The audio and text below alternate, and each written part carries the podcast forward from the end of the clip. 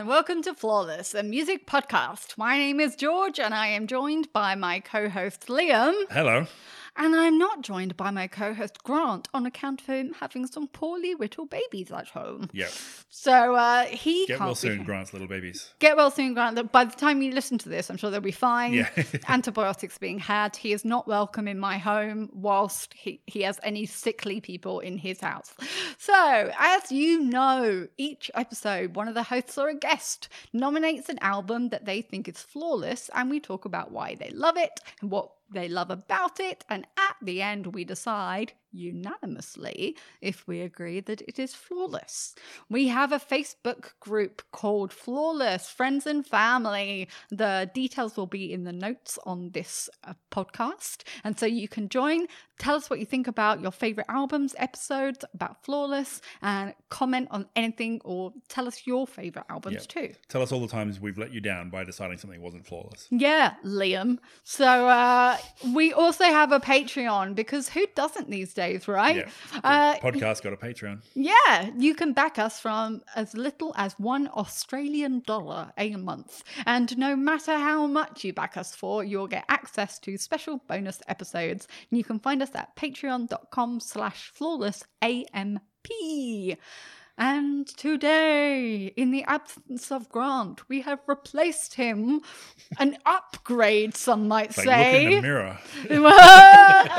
Ta-da! We have a guest. Please introduce thyself, oh guest.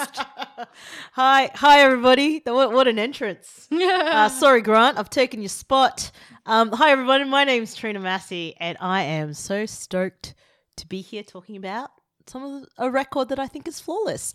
Um, so I am an arts administrator, so I work for Peakbody in Australia, the AAM.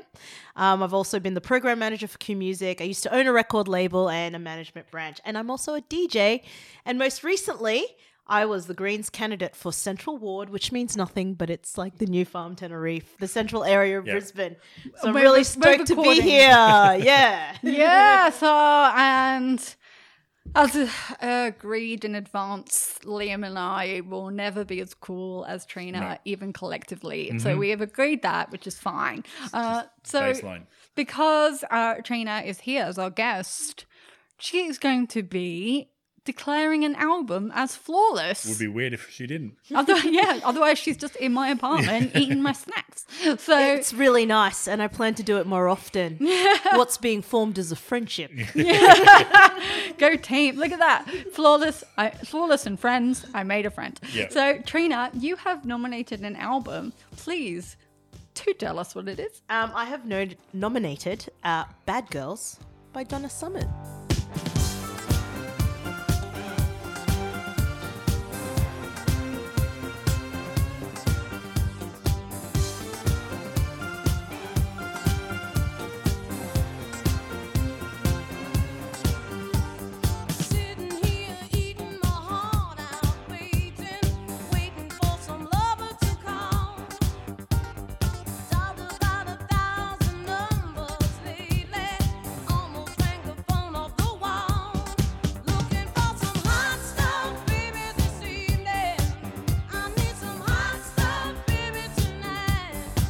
My goodness! So from 1979. You have nominated this album now, Liam. Yes. please come in with older- the facts. Older than all of us. Um, I think it's. I don't think it's older than Grant. It's definitely older than me Oh my god! Are you about- just just because Grant's not here? Let's by about two disparage him. Well, I was trying to figure out if it's older than all of us. Um, so it is the seventh studio album by singer-songwriter Donna Summer, released on April 25th, 1979 on Casablanca Records. Her last album on Casablanca Records. I could not tell you how many albums she released because I went to write it down and it was gigantic and it wouldn't fit on my piece of paper with notes. So let's just say she was super prolific. She was releasing albums like every year, and even the year she wasn't, there'd be like a live album or a best of or a compilation of something else. She was crazy prolific. Albums all the time. This is a double record too. This is a double Ambitious. record. This Ambitious. is this is so ambitious. You this is like one of those albums where like you have to be really confident in an artist to release a double album because that is like that's so much money to press Mm-hmm. vinyl. Um, especially at the, like we're talking like 1979, and it's we're coming to the end of disco and stuff, and we're still just going, hey, Donna Summer, do you think you can bring it? I don't even know if they th- knew it was the end of disco at this stage, but it was like, you know, I mean, double albums, but were being released by the biggest bloody bands back then, like Fleetwood Mac, Tusk, right? And- Todd Rundgren. but but Donna Summers ambitiously releasing a double album in disco. Mhm. Crazy. Oh man, yep. So um, you got the have you got some of the charting details over there? I've got the charts of the singles, but I forgot to do the charts of the album. I don't have the charts of the album. I only have the RIAA. It was number one. It was number one. The RIAA certified it as a million sales as of May 3rd, 1979, which if you Bloody if hell. you're good at maths, you will note that is 8 days after it came out. So in the first 8 days of it being out, it sold a million copies. Um, That's and- like Glenn Miller back Yeah. in the uh, day when he sold eight hundred thousand copies of Moonlight, Moonlight Serenade in a week. it was desi- it was designated triple platinum in 1979 and has sold over 4 million copies in the US. So pretty good then, yeah. Pretty good. Yeah. Do you think it's because it starts with a little bit of hot stuff? It, I do think it's because of a little bit of hot stuff. So that was the first single released off the album was April 13th. So two weeks before the album came out, Hot Stuff hits the airwaves, and then Bad Girls in June. So two the, the two lead off singles back to back at the start of the album, which is yeah. yeah fairly traditional for a pop album. That's the sort of thing you do. You do you'll front load all your big stuff and then see what happens after that. So, uh, Trina, Donna Summer, Bad Girl. Yeah. Yes. This wasn't originally going to be your first choice. Uh, No, it you- wasn't. It wasn't. But you you nominated something you uh, maliciously didn't realize we'd already covered Yes. because you had not looked through our back Because I catalogue. hadn't done my because I hadn't done because I hadn't done my research. No, which I'll is be fine. honest. which is totally fine. However, let's let's just say it's a grateful thing that you brought this record. So, uh, why did you pick Donna Summer, Bad Girls? Um, so for me, like, I did not discover. So this is a record that I discovered quite l- later in life. So this would have been maybe seven, eight years ago.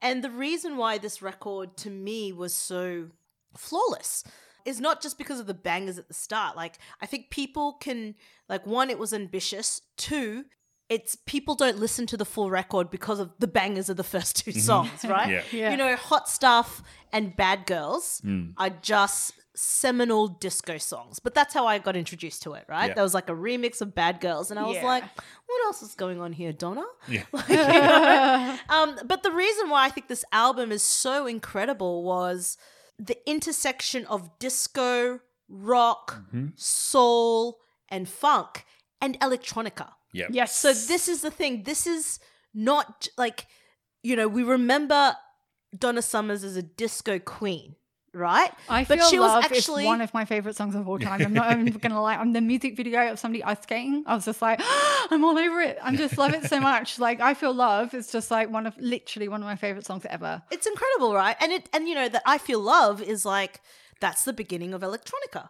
You know, Kraftwerk were inspired by Don, I Donna Summers, Laurie so- Anderson. Like I had this, so much Devo in this album, like it's unreal. Yeah. and people don't, and that's why this album is so um amazing. This is why I, I, I had to put out this album because not only does it, touch all those disco sensibilities, it also touches, you know, a really great mix. Um, like you said, I think it was like, you know, what we didn't realize is this is the end of disco. hmm The burning's about to happen, right? Yeah. Yeah. Yeah. But this song and you know, rock is like, fuck you, disco. Like, fuck yeah. Yeah. You know, some meaning, please. Well, we've got But a lot of this is punk like- happening at this at the time, like Yeah. in the UK. So it didn't chart as well in the UK because over in the UK that was like punk was happening. So it was like, why would you be listening to disco? So Mm-hmm. like where it was number one over in like the the Billboard charts, it would be number fourteen in the UK because it, over in the fourteen you've got the Pistols and you've got stuff going, you've got a, a lot of shit happening. Yeah. Um. So And it the was like, Smiths and the new modern movement. yeah, and you've got the and Cure Blondie, The coming Cure. out, you're Mm. doing all of this stuff. So it's like a whole different sound. Um, so like, but Donna Summer's just like, nah, I could still do it. So we still got it. And this is the thing, and this is why it was so meaningful to me, is because um like, you know, a few years ago, like I started really getting into Northern Soul and you know, that progression from just like indie and Triple J and listening to radio and rediscovering a lot of music. And now I actually play a lot of house music. As a DJ, my favorite thing to do is play house music and disco.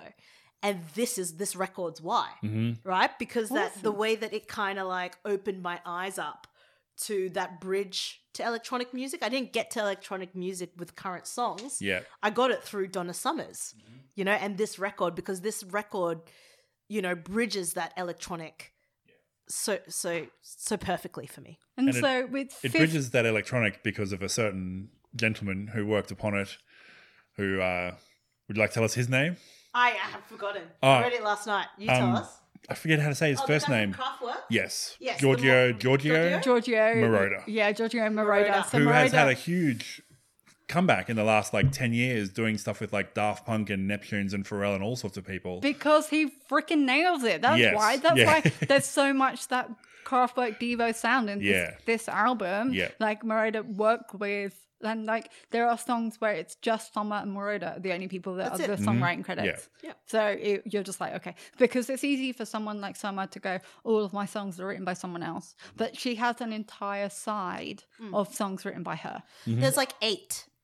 So there's Yeah. eight. So it's eight Donna Summer. There's 15 songs in total from memory, and eight of them are co-written by Donna. yeah. Yeah, And um, and with that, it's like, you know, like the whole ballad side is all Summer. the whole ballad side, and like it fits that that point in time where you're like, that's an 80s ballad. That's Yeah. what. Yeah. That is what. This is 1979, and that is what a Whitney Houston ballad will become. Yeah, that's that Yeah. was the thing. I was like, I'm listening to it, going, "This is '80s movies. This Yeah. is the this is the down point of the '80s movie where you need the hero to stand back up and do the thing, and there's going to be a motivational song playing behind it." And it's like, yeah, except it's 1979. That stuff isn't mainstream in the way it will be in the next 10 years. Like, it's just so far advanced from as well as looking back into disco, looking forward into the sort of the ballad stuff that we know. I think. I mean, this album. Um, sorry to interrupt. no, Um, I think this album, that's like, what we do.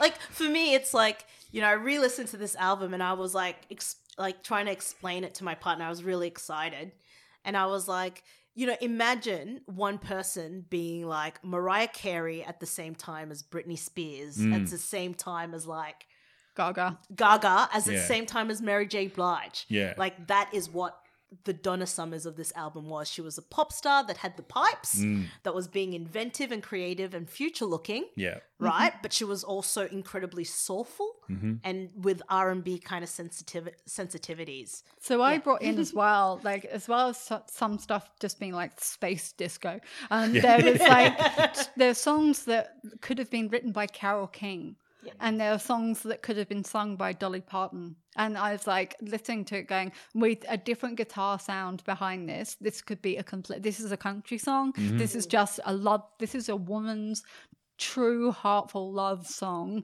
um, in every sense of it like lyrically and musically it's just it happens to have some kind of a drum machine and some synths and stuff like that hitting in behind it but throw a couple of different instruments and you're like nah you've got tapestry Or even pull out some instruments. yeah Yeah. yeah, You've got tapestry, and like that's a really yeah. which is an uh, like an accolade because to have to be known as that and uh, to have that like breadth of musical influence and musical knowledge and like harking back to some of that kind of soulful stuff of like women of the 60s and 70s and stuff it just like was really beautiful um and it was again like her seventh album and she's hmm. freaking nailing hits after hits and then going nah fuck it. I've got Yeah. an entire side my songs my ballads leave me alone. If we've got four i've got four sides to cover this one's mine Yeah. and this is the Yeah. song like this isn't this is a side that i'm going to put on because uh, it's very important we've discussed this before when Mm-hmm. Yep. an album comes out in vinyl we have to think about it in the side The a different side sides of b side A and B. Yep. yeah, because they have to tell a different story, and they have the songs have to fit, and they have to they have to fit as a complete story on one side, but they have to fit like time wise Yeah. as well. Um, so uh, yeah, so we have to do that, and so uh, which is why I have four pages of notes because I have four freaking sides to go through uh, with my Sorry, brightly but- coloured pens. But thank you. This is gonna be great. I'm stoked. yes. So um, uh, Liam, Yes. had you heard of Donna Summer? only the when you nominated the album, I was like, that name feels familiar. And then as soon as I looked up, okay, Queen of Disco, yep. So I'd never listened to any disco albums in full before. This is my first full disco album, if you can even call it a full disco album.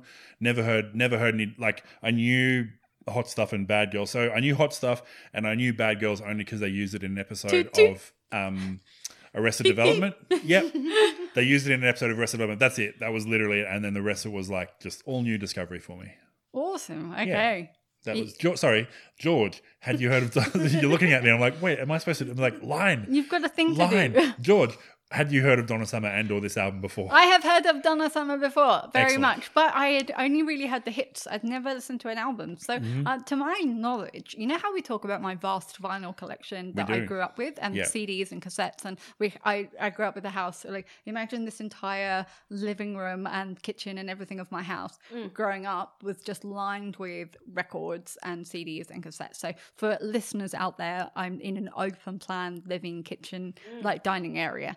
Um, so when I grew up, I was surrounded by it's fair to say a shit ton of music and i found an, in every genre. But i don't remember there being one ounce of disco um, which is really weird. But again as i just mentioned i feel love is Yeah. like one of my favorite songs of all time like so um uh, i'd heard the hits from this album but i hadn't ever sat and listened to a full donna summer album all the way through before i've just in fact i might have had um the album with i feel love on it i think i've probably had on in the background but not paid attention i just keep going back to i feel love every Mm-hmm. time um but yeah i'd not listened to a full album before and you gave us a, a one hour 11 minute album to write notes on So there's even thanks trina there's even a label on the album cover. If everyone looks at the thing right now, Yeah. Over seventy minutes, Over of, 70 over seventy minutes of music. Yeah, right. Oh my god! I don't think I've It's ever like- seen that I label own the before. I own a, re- an original copy of this double album. No, Nice. Yeah, yeah. that's 'Cause awesome. It's one of my unicorns. Oh, like yeah? You, Yeah, yeah. you like like on yeah. Discogs or something. You're just No, like, I like I have uh, like you know uh, uh, no I don't I don't find I don't look for albums as much as I used to because they just got expensive. Yeah. But um back in the day like I, it wasn't even Discogs like I would have to find it by hand like in a Oh, record store or somewhere through. like Yeah. pouring through oh. hours. Because the other Um, I was lame like that. Like I'm, I'm, I told you. That's I'm gonna cool. challenge you on that coolness thing. I'm like, Yeah. just, that's- just hours. That just makes me people think being you're like, cooler. let's go, and I'm like, I'm busy. Donna Summers, maybe. Because the other thing about George's upbringing is that she wasn't allowed to change the sides of a record. So often when someone brings a vinyl, she's only heard half of it. I've only said, yeah, I'm, I Ah. was side A of of the uh, entire Billy Joel back Yeah. catalogue um, until I got older and I was allowed to turn the record over and I was like, Vienna's a cracking song. Um, uh, but yeah, uh, it took me like, but when I was a kid, like my parents would put like an album on for me because I liked the cover or something like that, and then uh, they'd put it on, I'd listen to it, and so I had, um, when I was growing up, there was nothing different, and I've talked about it in a previous episode. There was nothing different to me about Prefab Sprout or Black Sabbath. I Yeah. would take them both to a friend's house, Yeah. um, and they would say this isn't okay, but for me, I was like, there is nothing different. Parents are like, we'll put this black Yeah. Sabbath record to the side. Yeah, pretty much. So, um, but yeah, but I don't regret. I did have. We had a lot of soul. Mean, I had a lot of jazz, and I had a lot of women of color who were empowered. And like, so I grew up in a shit ton of like Dionne Warwick and Nina Simone. Oh, yep. And so I was like, I was definitely like when I was younger. I remember thinking, why am I so white?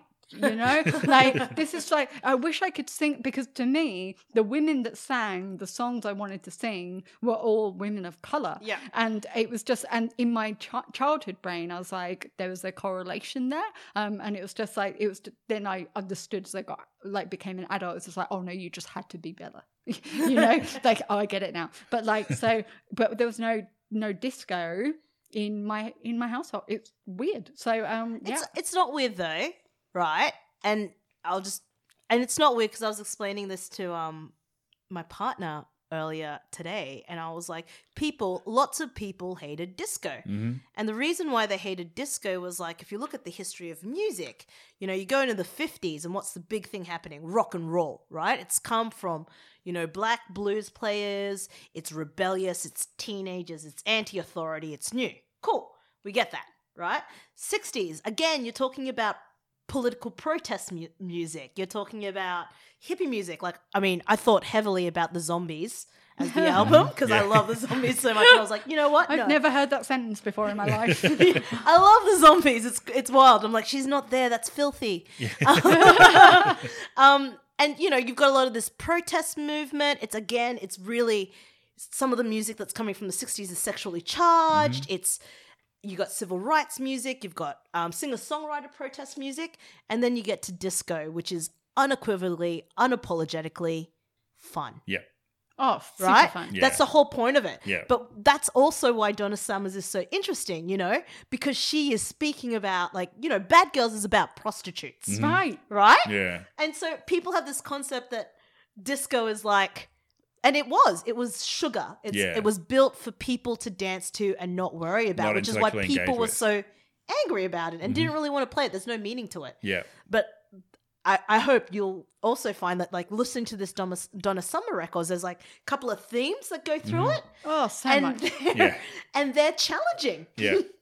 Yeah, you talk about so you talk about Bad Girls. So um, they wrote that literally about sex workers and Mhm. um and like the whole toot toot beat beat thing that everyone was dancing to, like going, oh, this is just a fun pop song, Yeah. uh, fun disco pop song, and you're like. No, it's really not. It's not about that. And it was just um and it was got some really awesome name because hot stuff is all about her just being like basically she needs Tinder. Mhm. She Yeah. this Yeah. song is like give this bitch Tinder Yeah. right now and she's gonna sort herself out tonight. Never gonna see you again. We're all good. Yeah. And we move on. But we move on to Bad Girls, which is all about sex workers um, working on the street. But then she has the lyrics.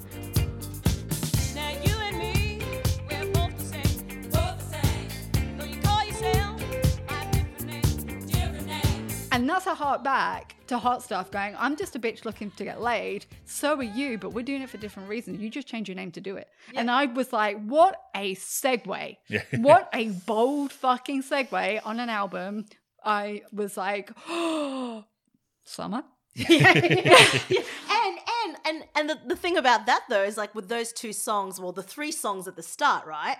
There's no break, No. No, right? And they're like You- connected. so And if you like listen, and if you if you read the lyrics, if you listen to the lyrics, you you hear them harking back and touching Yeah. to each other. absolutely. And there, so there's just like, okay, we talk about things that I, we talk Can I about just things- say that George is here with like the the four pages of notes? four pages of notes. Yeah, this is very Like important. fan, it's very Yeah. good. and they're multicolored based on uh, title, content, and uh, quotes. Yeah. So uh, I have to because I drink a lot of wine when we make these podcasts, so it has to be easy for me. Um, and uh, there is in Bad Girls not only the toot toot beep beep, which I will never like ever stop saying, uh, but there is sweet.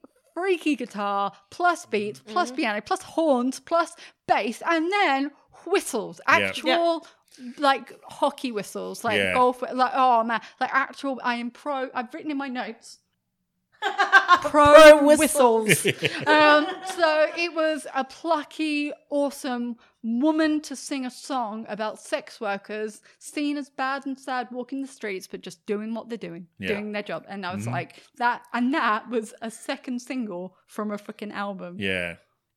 What a you- plucky you- choice. I think we've encountered that before where you if you sugarcoat something in enough nice music, you can put really deep, dark themes into songs and people will just go, Oh, it's a great pop song and then just spread it far and wide and it's like, No, listen you've got to listen to this. This Take this is important this is important. Yeah, and that uh, that went to number one in the Billboard charts, like straight they- straight away, and Mm. 15 in the UK, 14 in Australia. Yeah. Like, so it's just like people went, oh, I like this one. I could wiggle my ass to it. Yeah. This is on my roller boots and or wearing my sequins. Um, Mm. But you're like, it's deep. It's a deep song. Like and she didn't write it, but she embraced it, and Yeah. uh, it almost they it, she was told to give it to Cher to sit, put on her album, and Donna Summer said no and held on to it for a couple of years before she recorded it for this album. for the time. yeah. But it's I mean, you know, it's bold. Like when she when she does the hey mister. Oh Like, you know yeah, I you mean? got it down. like you know like when she's like you know i got what you want i Yeah. got what like you know and it's like that hustle right and that was just like that's like that's bold for Yeah. a pop artist Yeah, but and, and she does it, but she does it in that way of going, I am doing this, but also you're still comfortable, Yeah. like, In- in- but um, yeah. like, and if you get there you will reflect yeah, But I'm- right but I'm on not the trying to perception upset but i'm you. not trying to upset you yeah, yeah, yeah, yeah, it's I didn't. true. I didn't write down all the people who wrote had played performed instruments on this album because that was also way too long for the piece of paper. I got. I got the feeling like Moroder came in and produced it on, and you think, oh yeah, so he'll just synth everything and he'll just simulate everything. But I got like most of it seemed like it was actually done live. They had people coming in and doing little bits live. Um, multiple people doing drums as well. So I guess they just had like, well, you can play drums on these songs because you're really good at disco drumming versus like it's Soulful drumming. There's Yeah. ballads and everything. the so- ballads, Yeah. and then like um the like almost rock songs, like Yeah. super Yeah. Yeah. almost rock songs, and then there's R and B songs, Mhm. and then some songs you're like, Yeah. that's not live drumming, that's a drum Yeah, machine. I, yeah. I said Like, that Sunset People. Mhm. there Like, are yeah. there are songs on this album, and I'll get to the notes through my four fucking pages. I feel like I've written an like a somebody an essay to hand into teacher. Um, but there are there are songs on this album which meant that bands like TLC couldn't have existed. Dim Just- the lights. Like, yeah, Yeah. I think it was probably probably yeah, like That's a literally. TLC song. it was just like you couldn't there are so many bands that i grew up listening to that i would i'd be like nah you you couldn't do what you do you couldn't be so overtly sexual um but also pop record like friendly on the radio mtv and everything else without having someone like donna summer just going nah i've done it for you don't worry Yeah, and even to the extent like um I think it's which one was it? It's like love will uh, love will always find you. Mhm. And I was just like, "Oh, because of Donna Summers, they could look at someone like Whitney Houston and give Yeah. her a record deal." yeah right Right? Like that was like, Yeah. you know, there's so much Whitney in this.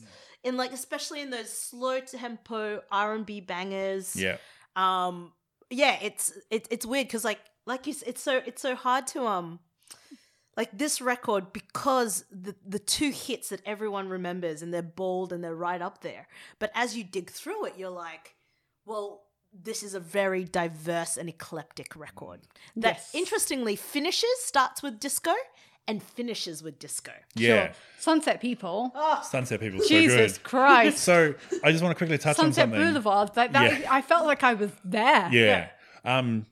So I was listening to the album and first time through it, I was like, why are all these songs so long? Like even even the pop songs at the start, like Hot Stuff, lead off banger single, but it's five and a half minutes mm. long. What what is going on there? And that's when I looked at the sides of the album.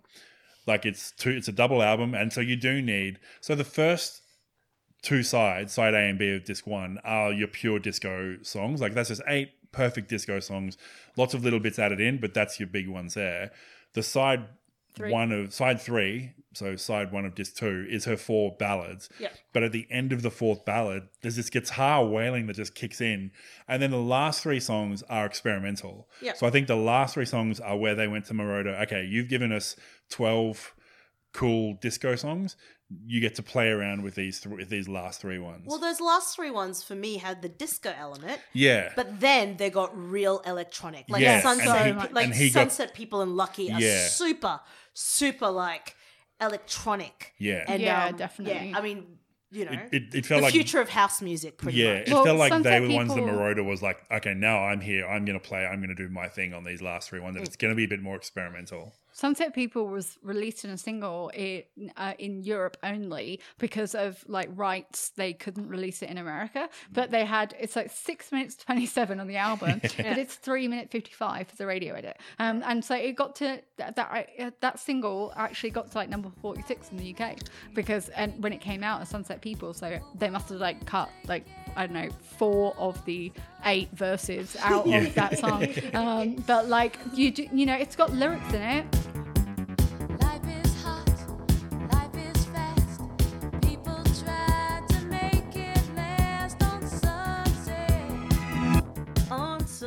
Sunset. Uh, yeah. Yeah, fantastic. right. It's just And- the LA song, which we've, you know, there's lots of bands have tried to do the LA song, but it's just that. But it's so spacey, and, Yeah. Mm. as well. Like it's got that Moroder like sound. Like Summer feel, mm. super summer feel, also a bit of hustle feel to Mm. Yeah. sunset. Yeah. Like, it's like a summer feel, but slightly dark. There's that dark underbelly of the summer sound. oh, in there. definitely. It's like oh, the girls, the Sweet Sixteen, but they know they know more than they do. That kind of thing. Mm-hmm. And you're like, yeah, you're like, yeah, we we've all known those girls and talking about the guys and the whiskey and everything else, and just calling it out, just calling it for what it is, and just saying Sunset Boulevard is made up of all of these people, and that's kind of what makes LA what makes LA. Yeah. And that's how I'm going to end a record that um, is going to make me. It's like a really like a plucky, plucky choice. I think. Um, but yeah, it made me feel like I was in LA when I was listening to it. It was kind of nice feeling. Never been. I assume it's It's still. It's just hot. It's just hot all the time. No, but this like so you know Sunset People like I remember um when I was listening to Sunset People when it really like so this is years ago when I found it and then I was like on Sunset Boulevard. So this was maybe 3 or 4 years ago. And I realized like that song is still relevant now because I was like that is why LA is cool because none of the subcultures have died. Like awesome. like seriously, like I was like, just so many someone was like, "Hey, come to keep it this goth going." bar with me," and I'm Yeah. like, "Goth bar?" Yeah. Like, you know what I mean? And like, you know, you're still seeing like the Bret Michaels, like Alabama dudes with those hair, and you're still seeing rollerbladers. And I was like, "This is Sunset People. Mm. Like, it's all the diverse people, and that's what Donna was talking about." Yeah. and it hasn't changed. And it in hasn't changed. 21 years. So yeah, yeah, that's pretty. 21. Thirty-one. 31, Oh, 41. man, I'm so- 41. 31, I'm, no, I'm, fo- 31. I'm 40, so it's 41. 40, oh my god. No, 41. I'm 41. It's 41 years old. 41. hmm Wow. Wow, what a what a record! Right? So Jesus. one of the reasons that was released as a single. So this was her last album for Casablanca Records, Mm.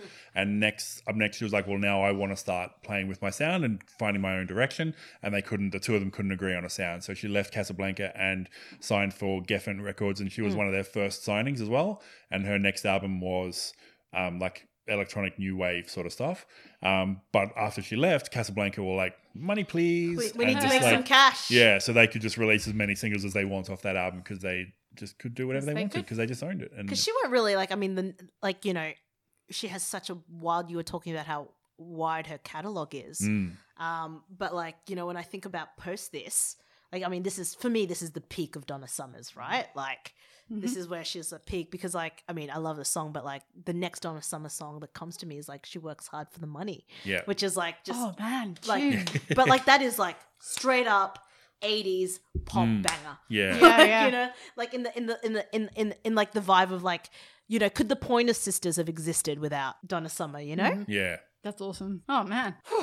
I feel feel a bit tired. how's everybody going? yeah, I love it how we just were like, we'll just talk Oh my about God. songs, we'll just get Yeah. into it. yeah, fair enough. That's fine. There's This a is lot of songs. so you were saying about dim all the lights so that was a third single and that still got to number two in the billboard and number one in the dance hits um, of the billboard charts so um, that is some sexy guitar and some very inviting vocals i would say um, so it like it still goes into like hella disco like it starts yeah, off it's like, like, this sexy ballad and this sexy ballad, and then Yeah. suddenly you're like, And Yeah. then, but she's again like this empowered woman just wanting some love. Mhm. Like again, like she doesn't give a shit. She's like all and the when the vocal effects come in and she sounds like she's almost like underwater. It sounds so sweet. It's like it doesn't sound wrong. It just sounds like a like a really good sound. And like to bring that out as a single where suddenly she sounds like all kind of gobbly and like weird and and the vocal effects come in. Um, especially for someone known for her vocals, right? Like Donna Yeah. Summer had this amazing vocal range. Range and it's dim out lights, which is like still a disco song, Yeah. right? So like all the mm-hmm. singles are like disco mm. songs, yeah, yeah. But like to bring out that one that's also like so suggestive and sexual that then also plays with her voice. Um it- Still yeah. loving though, mm. because it has the lyrics.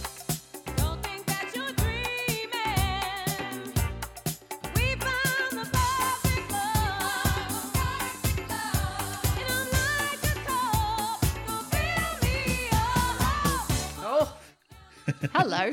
hello. no, yeah, I'm gonna use that one. I'm gonna try that one tonight. See what happens. Right. Hey babe. Yeah, Like a cup. uh, Fill, me, up, like a cup. I rhyme. Um, yeah, so it's uh, like um, it's not often that when I write notes for an album, I write um, four pages. Uh, but there Except was, when she nominates. Except when, yeah. but it's also not. It's not often that I literally write down lyrics for every single fucking song as well. So I've written like any green. I've pretty much written for like every song. I've written something about it. So um, journey to the center of your heart. So good. That's one of my absolute faves on that album. It's Oh, just so that good. Devo bass line. yeah, yeah. Yes. and then the sax and the saxophone. And Oh, when it comes in, yeah, yeah, 1979. yeah, yeah. yeah, that's just so good. That co- the vocals play have a conversation with the sax. Yeah. The con- sax is like, "Boo, boo," and the folks are like, "Hey, I'm coming in," and it's like, yeah, exactly, right. And it's like some funky beat synth. There's a synth solo. Yeah. Oh, what are you doing to me? Yeah. And those repeated lyrics of like um that that 60s style backing of the Yeah. vocals of like um like go, I want to go. Oh, let me go. Go, I want to go. The, the call, the call, Call and response. con- call and response that she's Oh. doing, which. Yeah. harks back to that nat like classic sixties, Yeah. but Oh, with yeah. a very modern sound. Yeah. and then, fuck it, sax solo. Yeah. Why not? We've, We've done, we've done the synth solo. Let's do a sex one. yeah, what a fucking tune! Like, Yeah. yeah. So that was like a real banger. So, um, like that. Yeah, I really enjoyed that one so hard. So, uh, yes, can't Liam, you've got to have some. You've got to have some tunage that you want Um, to talk about because I also love so I'm yeah, Journey the to the Center of Your. Heart was abs- definitely an absolute favorite. Yeah, I loved Dim All the Lights because it's the start of side two and she starts it softer, and you think, oh, maybe the side two is going to be different. Nope. Four more bangers, just kill, killing it every time. Yeah. Um, one night in a lifetime on that second side. That's there's a funky slapping of that guitar, just so good.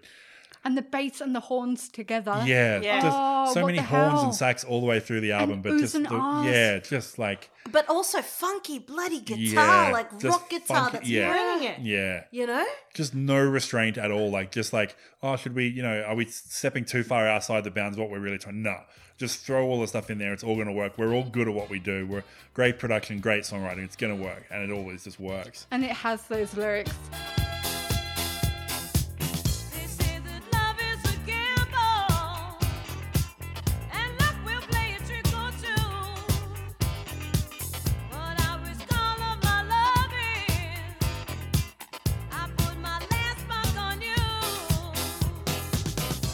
Like, yeah, Yeah. damn straight It's- she will. Yeah, they're. Very, I guess it's like outside of like Bad Girls, like they are quite straightforward love songs, quite straightforward, you know, sex songs and that sort of stuff. Like there's not a lot of subtext to a lot of it all the time, which just works really well with disco because you are supposed to just be dancing to it and getting down to it. You're not necessarily always trying to look for that like multiple levels in it. But then can't get to sleep at night. Yeah. Harking back to that love that you really wish you hadn't left. Yeah. Yeah. Oh. Okay, we've talked before that sometimes I get complicated feelings. You do. about particular songs or particular tracks. So, like you know those those people you've left behind Yeah. or whatever, and you it, you hear a song or you you you eat a dish or you do Or a Oh, you thing. listen to Adele. You- yeah. or something something happens, and then every feeling you've ever had for that person comes flooding back. And I've listened to that song, and I was just like, "Oh, could I send you to some people when I'm drunk? when I'm drunk, like it's got the." uh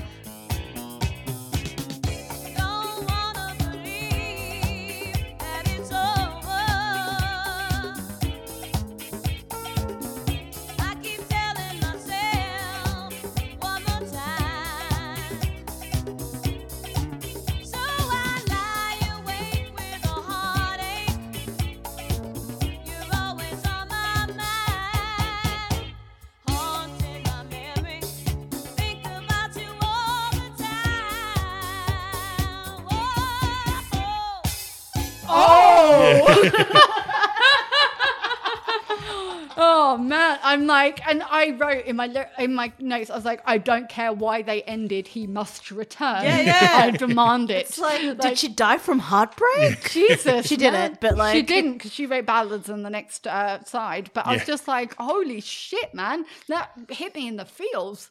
And then there's a, another synth solo, and I've got like squicky, slinky synth solo. So there's there's Moroder just putting his little, Little fingers touches into it, a little, ah, Oh. just grabs you. But do and you then, think that, like, you know, like when when you go into like this album, you're like, I know what this is gonna be.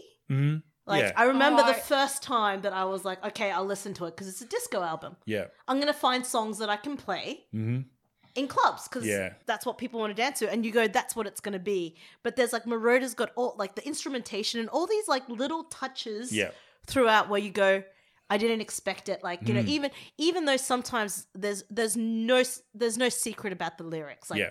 and you know and when we get to side three it's unabashedly these are love songs, Mm-hmm. these are Oh, yeah. ballads, right? But you're just like, this is not what I expected Yeah. from the disco queen. Yeah. Yeah. So something on that on Can't Get to Sleep at Night, I, there was a couple of lines at the start, instrument lines, that I was like, that has to be a guitar.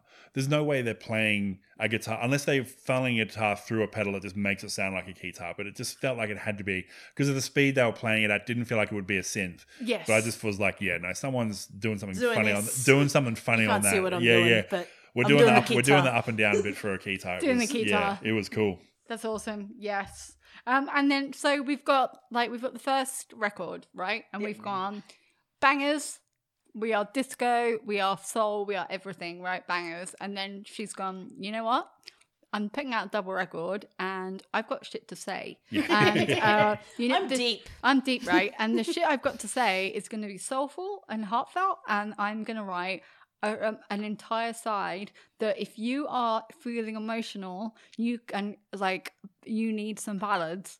You're Here's the side for you. He is literally because I have got like records where I'm like, man, I wish they put them in a different order so I could have them all have all the ballads on one side, so I could press, just press start on my record player every I feel time like a 15 minute cry. Yeah. yeah yeah exactly right and so um and it was just really smart that she just went i'm gonna put because i'm putting out vinyl i'm gonna put these all of these heartfelt ballads that if somebody loves them they're gonna play them on repeat and repeat and repeat and if somebody doesn't love them they don't have to play outside yeah. Play a different side. Yeah. yeah. And I was like, that is from a marketing perspective, that is really fucking smart Yeah. to put all of those songs together because she stretches her vocal range from the softest, quietest, childlike, beautiful song through to belting out Wailing. wailing. Yeah. Yeah. Wailing. The- And, these, like, these were the. Whitney. These were the These Whitney, Whitney Houston, Houston songs. songs. Yeah. Yeah. definitely. These are the Whitney songs. These are the Mariah Carey songs. Yeah. Like these, And these you are know, that's the root of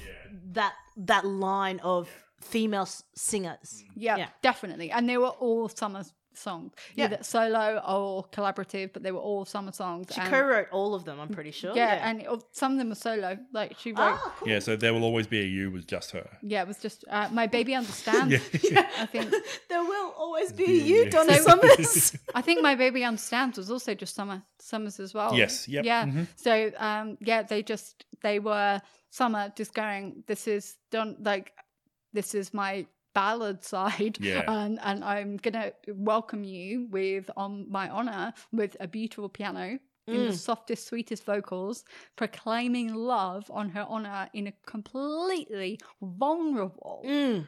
open, like desperately raw kind of ballad, and you're like, bloody hell. Again, this is that kind of Carole King, Dolly Parton, like opening my heart up Yep. to you song. Janis Ian, kind of Yeah. like mm-hmm. you know, you could if you if you took like you know with this ballad, and I remember listening to this side because again, when I first listened to it, I was like, this is not what I expected. Yeah. you know, you're like, Well, that's- you go into it, and you don't expect it, and you get to this side, and you are like, well, Because I was waiting for something else to happen. Because side of start two, start of side two, she Started changed off, it and then yeah. went now disco, and I was like, okay, piano. So you're gonna have like a piano disco song here. It's gonna be great. I kept waiting. I go, nope, this is just a piano song. Okay, back to the start. I should listen to it properly now. well, the f- opening line of that ballad side, so side three, um, is "Here I am on my own again." Again. That's how she starts, and you're like, "Okay, I'm- Okay, well I need, done. to, I need to get into the ride to here, and I I'm need gonna to need get a prepared." wine. Yeah. yeah, pretty much. And then there will always be a you that she wrote, which is like we're talking like a five minute song, full ballad, strong, varied vocal range on this. Um, and like just the composition was just exactly what it should have been for the late 70s, early 80s. yeah. Yeah. And this and like and you know, like with like with with that song too, it's almost for me it was almost like on the second or third listen, it was like, oh, you thought I was just disco. Like you Yeah. know, almost going, This is my range. Mhm.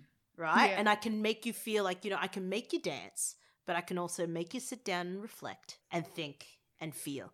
And in the sense, like like you said, there's so many songs on this album that could be released now and sit in now, but this, like this, I don't know if you found it, but this ballad was exactly how it should have been in Absolutely, that time. totally. That simple, twinkly piano with the- the vocals, uh, that that accompaniment was just perfect. Like, and I also said that it could have been from a musical Oh, yeah. So Yeah. yeah. I can just imagine it would be like that heartfelt. You're sat alone in your room, kind of. They will like there will always be a you kind of song. So um, this one had the lyrics that hit me in the feels.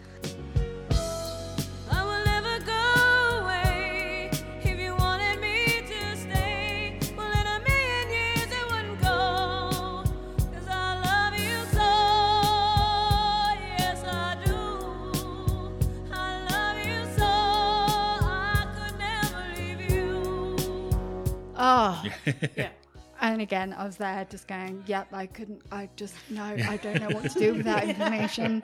like, just, like, do I, if I play it to my partner, it's lost on him. So, like, I'm gonna, I'm gonna have to find someone else I love and just be like, I need to play this to you. I need to play this to you. You need to have a cry and then we're done. Yeah. No, like, I might buy a cat to sing this to. shit that might happen uh yeah so um because like i thought it was yeah again really daring that it was she had this entire side of ballads but then it made perfect sense for her to be in control like she's seven records in yeah. She's Fuck in it. control, and you know, even that, like, then moving into another negotiation, right? So she probably knows Yeah. that she has a lot freer reign than a lot of other artists in that period Mm-hmm. Yeah. um, to push the boundaries. And I mean, double record. Yeah, Right. especially Like, that's the thing. Like if, if double the, record. if the label's like, no, no, we just want disco songs, and it was like, you've already got two sides of that. Yeah. That's that's fine. Here's your here's your eight songs. Here's your that are bangers. yep. Here's Yep. here's the thing you need to sell this record. Now I want a side for myself to do stuff that I want to do. And then I think I feel like that whole. I mean, we haven't we haven't left ballads yet. no no There's I'm a lot still more. on There's still ballads. go- Yeah. But you know that whole the, the that whole the second LP Mm-hmm. is very much to me like Donna Summers. Yeah. Mm-hmm. Like this is like she's known as a disco queen, but this is her statement. hmm Yeah, because all through the night she speaks. She Spoken doesn't word. sing. It's spoken word over piano, and I'm like, oh, bitch, what are you doing to Just a little bit of everything, you know. Yeah. she is raw, and she just leads the way for the R and B gods of the '90s. Yeah. And the spoken word bits, Yeah. Just right? so like Yeah. think of all those huge R and B songs. Girl, you know, I've been lonely. You know, Yeah. Like Oh my goodness! Wait, hold on. Are you gonna start singing "Boyz II Men"? I am. I, Uh, I that was Boyz II cry. Men. That was it great. was just so good. It was just so good. Uh, yeah, but like they literally like the, that those songs wouldn't have existed had she not come out with like come out with all through the night and just gone. I'm making it accessible for you to just come out with a motive discussion over a piano. And then we're going to move into a song. Yep. Yeah. Uh, and I was like, and then there's a chorus of lots of oohs as well. love those oohs. Oh man, so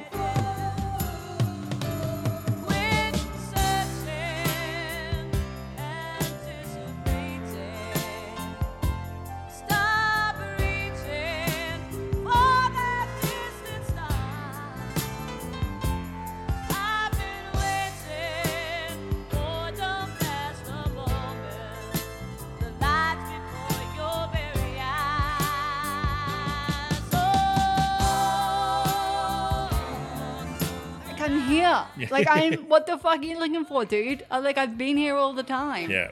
Stop looking. Stop looking everywhere There's no distant star. The distant star's dead. Yeah. yeah. yeah, by the time you've seen it, it's literally died. It's literally So, done. uh, By yeah, the time we see its light.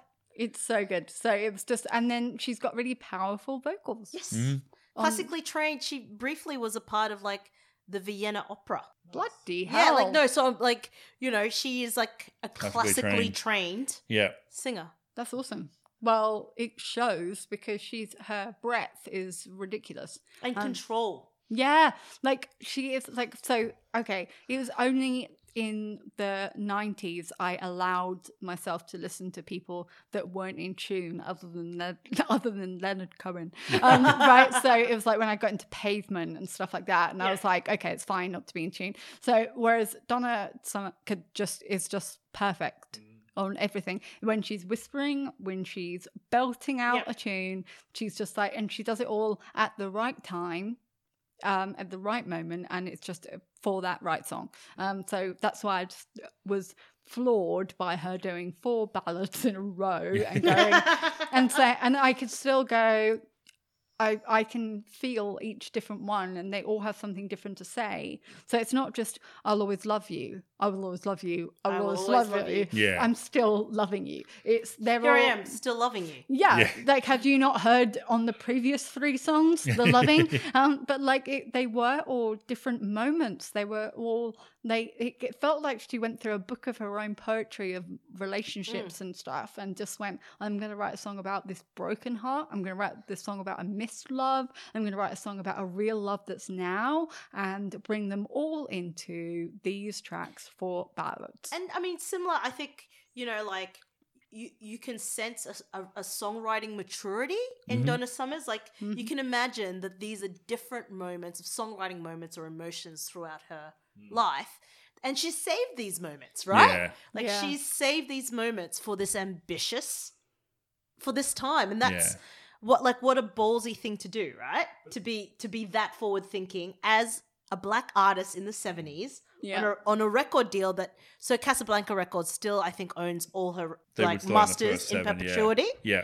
but to have that vision Mm. of you know saving, Yeah. saving till the time is The right. idea of peaking on a seventh album. That, that is crazy. Name one band who were like, yeah, they're pretty good, they're pretty good, but Oh, album number album number seven, like it's just it's crazy that yeah, you would what like number was still- rumors?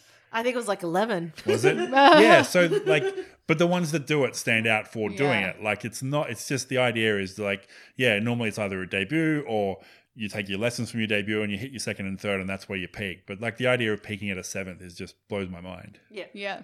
It's pretty awesome. Mm. And as, ga- as well, being a black woman in America coming Yeah. out, going, this is the edge of disco now, and I'm going to bring out some stuff and go, fuck it, I'm going to. I'm gonna bring up different genres. Yep. I'm gonna bring them all in. I'm gonna play with what I want, and because I'm in charge. Mhm. And I feel like she was in charge of this. Mm. I don't Yeah. think she was led by anyone. No, I don't think anyone was feel in like cha- it. No, it's like you know how sometimes we listen to an Yeah. album and you're like, oh, the producer really was in charge of Mm. this, Was or- able to have or the control of label. that. Yeah. Yeah, yeah. but I feel like she's like, I'm in the room Yeah. and we're here and this is what we're doing. So it's really, really, yeah, beautiful. Um, but we do have one more um ballad. oh, so uh, so we have a we she did move into our ballad with a dirty little bass line and my baby understands, which is pretty awesome. But she had some wailing vocals on that one. So the, the beauty of My Baby Understands is like it's that bridge between the the, the two sides. It's like it starts out as a ballad, and then suddenly out of nowhere there's this big power rock riff, and there's just like going someone going like crazy on the guitar. Yeah. Yeah, yeah. And then and then the synths are all there, and then it just leads back into side four where well, it's it more fits synthy into stuff. side four, and it's the Yeah. bridge to it. That's it. Yeah, it's just think such a great bridge. I like literally, I was like, because I know that we're moving into side four soon, and I literally had to just like lucky to me, like so lucky is my favorite song on the album. Mhm. Nice. Yeah. That one's that's the one that's most reminiscent of I Feel Love to me. Yeah, well, I mean, it's got that repetitive beat Yeah, Yeah. yeah, and definitely. that synth line, Mhm. but like to me, it's always it's like All all, electro, all the time. Yeah. electro the whole time, but challenging and like vocally, Mhm. the lyrics in it. Um, and I know there's other songs before it, but when it goes, Luck it comes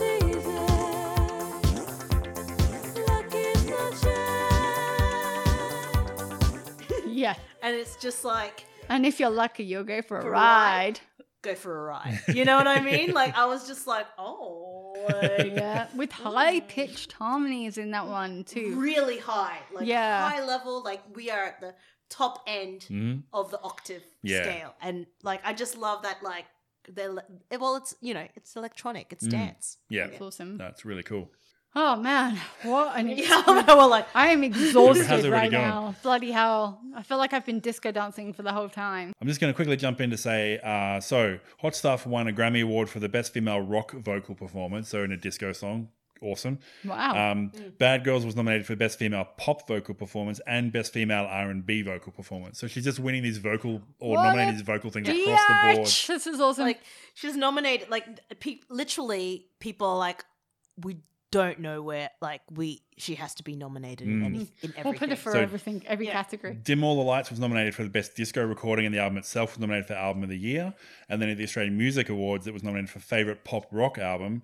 And then the single took an American Music Award for Favorite Pop Rock Single. And Summer got Favorite Pop Rock Female Artist and Favorite Art, Soul R&B Female Artist. Yeah. So pop rock and soul and R&B, and she's just won them both with one album. Like that's just crazy. That's crazy. And you know what's crazy too? And this is my beef, right? Beef, I love it.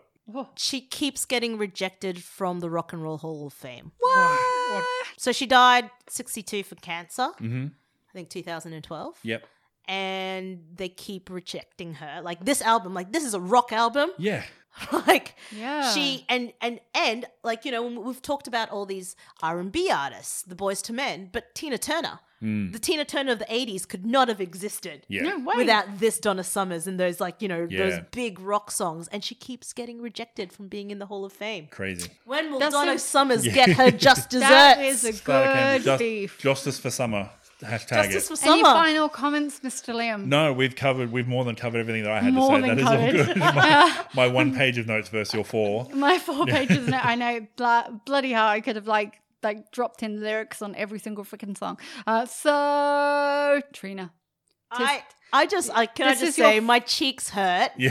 from our conversation because I'm like yes, oh you said it yes. so now is your time, as in is flawless tradition, Yes. to give us your final pitch as to why Donna Summer Bad Girls is a flawless record. Um, it's flawless because it's surprising, right? It's not what you expect. And when you dive into it, you realize that not only is it perfect for its time, but it's perfect for its time and now in so many different genres. Mhm. Like it is, but nothing doesn't fit together.